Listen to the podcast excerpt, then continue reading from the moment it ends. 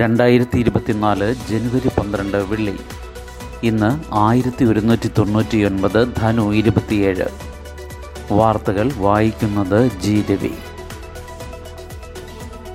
ഇസ്രായേലിനെതിരായ വംശഹത്യാ കേസിൽ വാദം ആരംഭിച്ചു. ദക്ഷിണാഫ്രിക്ക നൽകിയ കേസിലാണ് വാദം. തകർന്നടിഞ്ഞ വടക്കൻ ഗാസയിലേക്ക് പലസ്തീൻകാർ മടങ്ങുന്നു. ഇസ്രായേൽ ഗാസയിൽ വംശഹത്യ നടത്തുന്നുവെന്നാരോപിച്ച് ദക്ഷിണാഫ്രിക്ക നൽകിയ കേസിൽ രാജ്യാന്തര നീതിന്യായ കോടതിയിൽ രണ്ട് ദിവസത്തെ വാദം ആരംഭിച്ചു. ഗാസയിലെ ഇസ്രായേൽ ആക്രമണവുമായി ബന്ധപ്പെട്ട ആദ്യ കേസാണ് ഇത്. വംശഹത്യ നടക്കുന്ന കോൺസെൻട്രേഷൻ ക്യാമ്പാണ് ഗാസയെന്ന് ദക്ഷിണാഫ്രിക്കൻ അഭിഭാഷകർ ഇന്നലെ വാദിച്ചു. ഐക്യരാഷ്ട്ര സംഘടനയുടെ കീഴിൽ ഹേഗ് ആസ്ഥാനമായാണ് ഐ സി ജെ പ്രവർത്തിക്കുന്നത്. വർഷങ്ങൾ നീണ്ടേക്കാവുന്ന കേസാണ് ഇത്. പലസ്തീൻ ജനതയല്ല ഹമാസ് മാത്രമാണ് ശത്രു എന്ന നിലപാട് ഇസ്രായേൽ പ്രധാനമന്ത്രി ബെന്യാമിൻ നെതന്യാഹു കഴിഞ്ഞ ദിവസവും ആവർത്തിച്ചു. വംശഹത്യ തടയാനുള്ള ചട്ടങ്ങൾക്ക് രണ്ടാം ലോക മഹായുദ്ധത്തിനു ശേഷം ആയിരത്തി തൊള്ളായിരത്തി നാൽപ്പത്തി എട്ടിൽ നടന്ന കൺവെൻഷനാണ് രൂപം നൽകിയത്. ഇസ്രായേൽ കൂടി പങ്കെടുത്ത് തയ്യാറാക്കിയ ആ ചട്ടങ്ങളുടെ ലംഘനമാണ് ഗാസയിൽ നടക്കുന്നതെന്ന് ദക്ഷിണാഫ്രിക്ക ആരോപിക്കുന്നു. ഇതിനിടെ വടക്കൻ ഗാസയിൽ നിന്ന് ഇസ്രായേൽ സൈന്യം പിന്മാറിയതോടെ തകർന്നടിഞ്ഞ ഭൂമിയിലേക്ക് പലായനം ചെയ്ത പലസ്തീൻകാർ മടങ്ങിയെത്തി തുടങ്ങി. വീടിരുന്ന സ്ഥലം തിരിച്ചറിയാൻ പോലും ആകാതെ തകർന്നു കിടക്കുകയാണ് മേഖലയാകെ. ഇതുവരെ ഗാസയിൽ കൊല്ലപ്പെട്ട പലസ്തീൻകാരുടെ എണ്ണം ഇരുപത്തി മൂവായിരത്തി നാനൂറ്റി അറുപത്തി ഒൻപതായി ഇതിനിടെ ചെങ്കടലിൽ ഹൂതികൾ കപ്പലുകൾ ആക്രമിക്കുന്നത് അവസാനിപ്പിക്കണമെന്നാവശ്യപ്പെടുന്ന പ്രമേയം യു എൻ രക്ഷാസമിതി പതിനൊന്ന് പൂജ്യം വോട്ടുകൾക്ക് പാസാക്കി. യു എസും ജപ്പാനുമാണ് പ്രമേയം കൊണ്ടുവന്നത്. ചൈന റഷ്യ അൾജീരിയ മൊസാംബിക് എന്നീ രാജ്യങ്ങൾ വോട്ടെടുപ്പിൽ നിന്ന് വിട്ടുനിന്നു. അനധികൃത എണ്ണക്കടത്ത് ആരോപിച്ച് യു എസ് പിടിച്ചെടുത്ത വിവാദമായ കപ്പലിന്റെ നിയന്ത്രണം ഒമാൻ കടലിടുക്കിൽ തങ്ങളുടെ സേന ഏറ്റെടുത്തതായി ഇറാൻ അറിയിച്ചു. ചെങ്കടലിലൂടെ പോകുന്ന ഫ്രഞ്ച് കപ്പലുകൾക്ക് സുരക്ഷയൊരുക്കി സേനയും ഒപ്പമുണ്ട്. മണിപ്പൂരിൽ വീണ്ടും സംഘർഷം നാലു പേർ കൊല്ലപ്പെട്ടു. മണിപ്പൂരിലെ ചുരാചന്ദ്പൂരിൽ നാല് മെയ്തൈ വിഭാഗക്കാർ കൊല്ലപ്പെട്ടു. കാട്ടിൽ വിറക് ശേഖരിക്കാൻ പോയ അച്ഛനും മകനും അടക്കമുള്ള കർഷകരാണ് കൊല്ലപ്പെട്ടതെന്ന് മെയ്തൈ സംഘടനകൾ പറഞ്ഞു. എന്നാൽ ഗ്രാമങ്ങൾ കയ്യേറാൻ വന്ന സായുധ മെയ്തൈ ഗ്രൂപ്പുകൾ ആക്രമണം അഴിച്ചുവിടുകയായിരുന്നുവെന്നും ഗ്രാമസുരക്ഷാ സന്നദ്ധ പ്രവർത്തകരുടെ പ്രത്യാക്രമണത്തിൽ ഇവർ കൊല്ലപ്പെടുകയായിരുന്നുവെന്നും കുക്കി സംഘടനകൾ പറഞ്ഞു. ഹോതൈ ഫെയ് ലാൻ ഗ്രാമത്തിലാണ് സംഭവം. മെയ്തൈ ഭൂരിപക്ഷ ജില്ലയായ ബിഷ്ണുപൂരിന് സമീപമാണ് ഇത് ബുധനാഴ്ച വൈകിട്ടാണ് ഇരു വിഭാഗങ്ങളും തമ്മിൽ വെടിവെപ്പ് ആരംഭിച്ചത്. കുക്കിപക്ഷത്ത് ആൾനാശമുണ്ടായതായി റിപ്പോർട്ടുകളില്ല. ഒയിനാം റോമൻ ആഹന്തം ധാര തൗദാം ഇപ്പോഞ്ചെ തൗദാം ആനന്ദ് എന്നിവരാണ് കൊല്ലപ്പെട്ടത്. ആഹന്തം ആനന്ദ് എന്നിവർ അച്ഛനും മകനുമാണ് നാലുപേരെ കാണാതായതായി നേരത്തെ ബിഷ്ണുപൂർ പോലീസിന് പരാതി ലഭിച്ചിരുന്നു. അലിഗഡ് ന്യൂനപക്ഷ പദവി ആളുകളെ എങ്ങനെ ബാധിക്കുമെന്ന് സുപ്രീം കോടതി. അലിഗഡ് സർവകലാശാലയ്ക്ക് ന്യൂനപക്ഷ പദവി നൽകുന്നതും നൽകാത്തതും ആളുകളെ എങ്ങനെയാണ് ബാധിക്കുകയെന്ന് സുപ്രീം കോടതിയുടെ ഭരണഘടനാ ബെഞ്ച് ആരാഞ്ഞു. ന്യൂനപക്ഷ സ്ഥാപനമെന്ന പേരില്ലാതെ തന്നെ ദേശീയ പ്രാധാന്യമുള്ള സ്ഥാപനമാണ് അലിഗഡ് സർവകലാശാല. ന്യൂനപക്ഷങ്ങൾക്ക് വിദ്യാഭ്യാസ സ്ഥാപനങ്ങൾ സ്ഥാപിക്കാനും പ്രവർത്തിപ്പിക്കാനും അനുമതി നൽകുന്ന ഭരണഘടനാ വകുപ്പ് അവരെ പാർശ്വവൽക്കരിക്കാൻ ഉദ്ദേശിച്ചിട്ടുള്ളതല്ലെന്നും chief justice D Y Chandrachud വ്യക്തമാക്കി. അലിഗഡ് മുസ്ലിം സർവകലാശാലയ്ക്ക് ന്യൂനപക്ഷ വിദ്യാഭ്യാസ സ്ഥാപന പദവിക്ക് അർഹതയുണ്ടോ എന്ന വിഷയം പരിഗണിക്കുകയായിരുന്നു കോടതി. ന്യൂനപക്ഷ പദവി സ്ത്രീകളുടെ വിദ്യാഭ്യാസ കാര്യത്തിൽ പ്രധാനമാണെന്നായിരുന്നു അഭിഭാഷകനായ ഷദൻ ഫർസാത്തിന്റെ വാദം. സർവകലാശാല മുസ്ലിം ന്യൂനപക്ഷ സ്ഥാപനമല്ലാത്തതിനാൽ അത് മുസ്ലിം വനിതകളുടെ വിദ്യാഭ്യാസത്തെ ബാധിക്കും. ഇതിനെ കേന്ദ്ര സർക്കാരിന് വേണ്ടി ഹാജരായ സോളിസിറ്റർ ജനറൽ തുഷാർ മേത്ത എതിർത്തു. മുസ്ലിം പെൺകുട്ടികൾ എല്ലായിടത്തും പഠിക്കുന്നുണ്ടെന്നും അവരെ ഇടിച്ചു താഴ്ത്താൻ പാടില്ലെന്നും അദ്ദേഹം പറഞ്ഞു. ന്യൂനപക്ഷ സ്ഥാപനത്തിനും ദേശീയ പ്രാധാന്യമുള്ള സ്ഥാപനമാകാമെന്നും ഇതിനുള്ള അവകാശം ഭൂരിപക്ഷത്തിന് മാത്രമല്ലെന്നും ഫർത്താസ് പ്രതികരിച്ചു. ഇരുപത്തിമൂന്നിന് വാദം തുടരും. പാഠ്യപദ്ധതി പരിഷ്കരണം പുതിയ പാഠപുസ്തകങ്ങളുടെ രചന പൂർത്തിയായി പഴയ കൂട്ടക്ഷരങ്ങൾ തിരിച്ചെത്തുന്നു അക്ഷരമാലയും.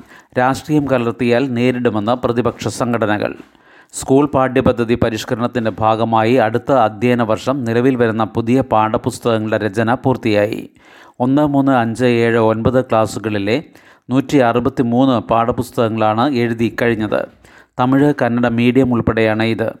പാഠപുസ്തകങ്ങൾക്ക് അന്തിമ അംഗീകാരം നൽകാൻ മന്ത്രി വി ശിവൻകുട്ടിയുടെ അധ്യക്ഷതയിൽ കരിക്കുലം കമ്മിറ്റി പതിനാറിന് യോഗം ചേരും. രണ്ട് നാല് ആറ് എട്ട് പത്ത് ക്ലാസ്സുകളിൽ രണ്ടായിരത്തി ഇരുപത്തിയഞ്ച് ഇരുപത്തിയാറ് അധ്യയന വർഷം മുതലാണ് പുതിയ പാഠപുസ്തകങ്ങൾ വരിക. പഴയ കൂട്ടക്ഷരങ്ങൾ പരമാവധി തിരിച്ചു കൊണ്ടുവരുന്ന തരത്തിലുള്ള പരിഷ്കരിച്ച ലിപിയിലാണ് പുതിയ പുസ്തകങ്ങളെല്ലാം തയ്യാറാക്കിയിരിക്കുന്നതെന്ന പ്രത്യേകതയുണ്ട്. തുമ്പ ഫോണ്ടാണ് പുസ്തകങ്ങളിൽ ഉപയോഗിക്കുക. ഒന്നാം ക്ലാസ്സിലെ മലയാളം പാഠപുസ്തകത്തിൽ അക്ഷരമാലയുമുണ്ട്. കരിക്കുലം കമ്മിറ്റി അംഗീകരിച്ചാൽ പുതിയ പാഠപുസ്തകങ്ങളുടെ അച്ചടി ആരംഭിക്കും. സ്കൂൾ കോളേജ് അധ്യാപകർ ഉൾപ്പെടെ ഏതാണ്ട് എണ്ണൂറ്റി അൻപത് പേരാണ് രചനയിൽ പങ്കാളിയായത്. കഴിഞ്ഞ സംസ്ഥാന സ്കൂൾ കലോത്സവത്തിൽ ചിത്രരചനയിൽ വിജയിച്ച പത്ത് വിദ്യാർത്ഥികളും പാഠപുസ്തകങ്ങളിലെ ചിത്രീകരണത്തിൽ പങ്കാളിയായി. വിദഗ്ധരുടെയും അധ്യാപക പ്രതിനിധികളുടെയും പുസ്തക വായനയും സംഘടിപ്പിച്ചിരുന്നു. അവർ തിരുത്തലുകളും മാറ്റങ്ങളും നിർദ്ദേശിച്ചിരുന്നു. എല്ലാ പാഠപുസ്തകങ്ങളും രണ്ട് വോളിയം വീതമാണ്. ശാസ്ത്രേതര വിഷയങ്ങളിലാണ് കാര്യമായ പരിഷ്കാരമുള്ളത്. ഭാഷാ വിഷയങ്ങളിൽ പഠിക്കാനുള്ള രചനകൾ പൂർണമായും മാറ്റിയിട്ടുണ്ടെന്നും ഇക്കണോമിക്സ് പൊളിറ്റിക്സ് തുടങ്ങിയ വിഷയങ്ങളിലും കാര്യമായ മാറ്റമുണ്ടെന്നും പുസ്തകം തയ്യാറാക്കുന്ന എസ് സി ആർ ടിയുടെ director doctor R K Jayaprakash പറഞ്ഞു.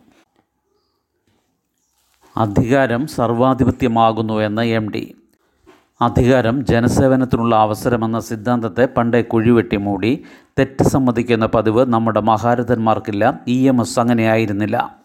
ഭരണാധികാരി എറിഞ്ഞു കൊടുക്കുന്ന ഔദാര്യ തുണ്ടുകളല്ല സ്വാതന്ത്ര്യമെന്ന് എം ടി വാസുദേവൻ നായർ പറഞ്ഞു. അധികാരം ആധിപത്യമോ സർവാധിപത്യമോ ആകാമെന്നതാണ് എവിടെയും സ്ഥിതി. അധികാരം ജനസേവനത്തിനുള്ള അവസരമെന്ന സിദ്ധാന്തം പണ്ടേ കുഴിവെട്ടി മൂടി. കേരള ലിറ്ററേച്ചർ ഫെസ്റ്റിവലിൽ മുഖ്യ അതിഥിയായി നടത്തിയ പ്രസംഗത്തിൽ അദ്ദേഹം പറഞ്ഞു നയിക്കാൻ ഏതാനും പേരും നയിക്കപ്പെടാൻ അനേകരും എന്ന പഴയ സങ്കല്പത്തെ മാറ്റിയെടുക്കാൻ ഇ എം എസ് എന്നും ശ്രമിച്ചെന്നും നേതൃപൂജകളിലൊന്നും അദ്ദേഹത്തെ കാണാതിരുന്നത് അതുകൊണ്ടാണെന്നും അദ്ദേഹം പറഞ്ഞു. ചരിത്രപരമായ ഒരു ആവശ്യത്തെക്കുറിച്ച് ഇവിടെ പറയാൻ ആഗ്രഹിക്കുന്നു എന്ന വാക്കുകളോടെയാണ് പ്രസംഗം ആരംഭിച്ചത്. രാഷ്ട്രീയത്തിലെ മൂല്യച്യുതിയെപ്പറ്റി കേൾക്കാൻ തുടങ്ങിയിട്ട് വളരെ കാലമായി. എന്തുകൊണ്ട് എന്ന സംവാദങ്ങൾക്ക് പലപ്പോഴും അർഹിക്കുന്ന വ്യക്തികളുടെ അഭാവം എന്ന ഒഴുക്കൻ മറുപടി കൊണ്ട് തൃപ്തിപ്പെടേണ്ടി വരുന്നു. അസംബ്ലിയിലോ പാർലമെന്റിലോ മന്ത്രിസഭയിലോ ഒരു സ്ഥാനം എന്ന് വെച്ചാൽ ആധിപത്യത്തിനുള്ള തുറന്ന അവസരമാണ്.